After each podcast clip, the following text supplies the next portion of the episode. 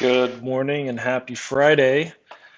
Today is Friday of the fourth week in Ordinary Time, February 7th, 2020.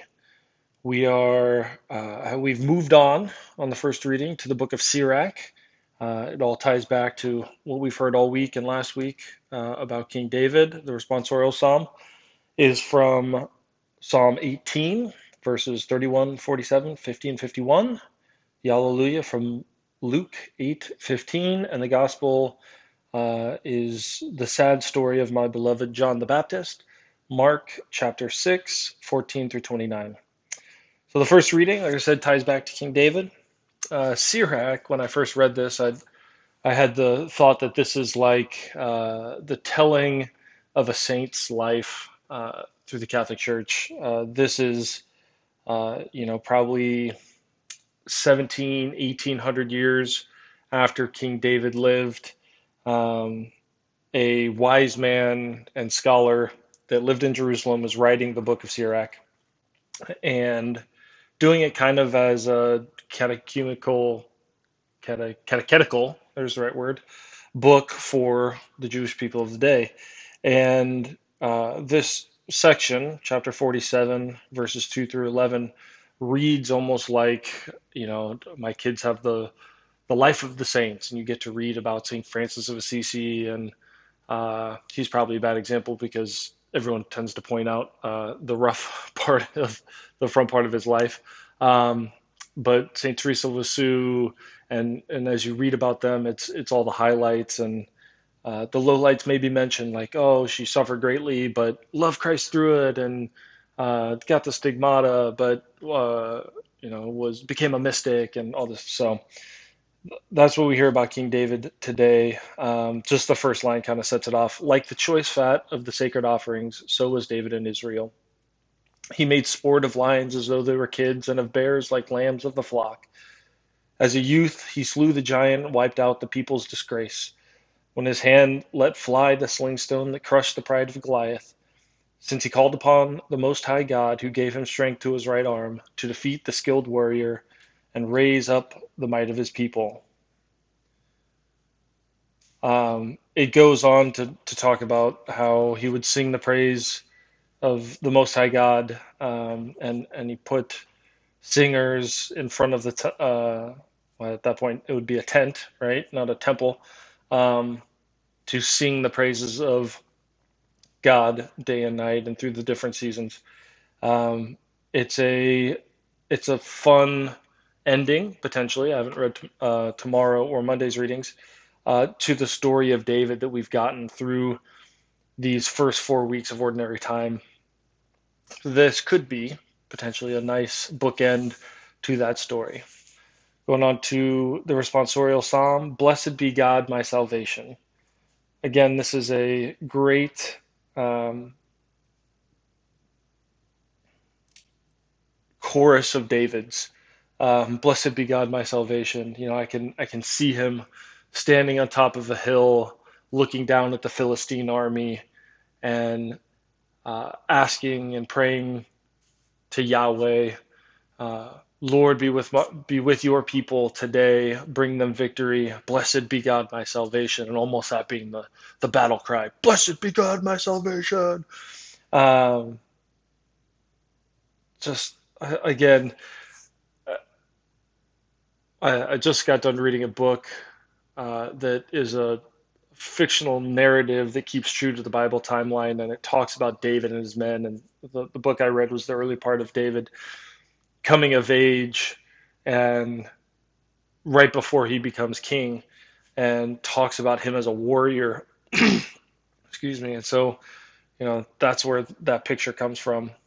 The alleluia is blessed are they who have kept the word with a generous heart and yield a harvest through perseverance.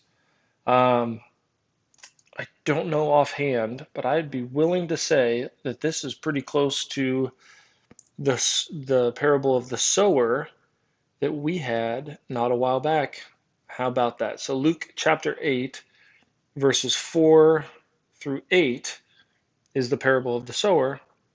And we have Luke chapter 8, verse 15. So, same. Uh, eh, so yeah, so the parable of the sower explains, right? Uh, Christ tells the parable to the crowd about the seed that fell on the path and the rocky ground, the among thorns and then in good soil. And then he came back with his disciples to explain to them what that meant. And that Alleluia verse was uh, from the very end of that explanation.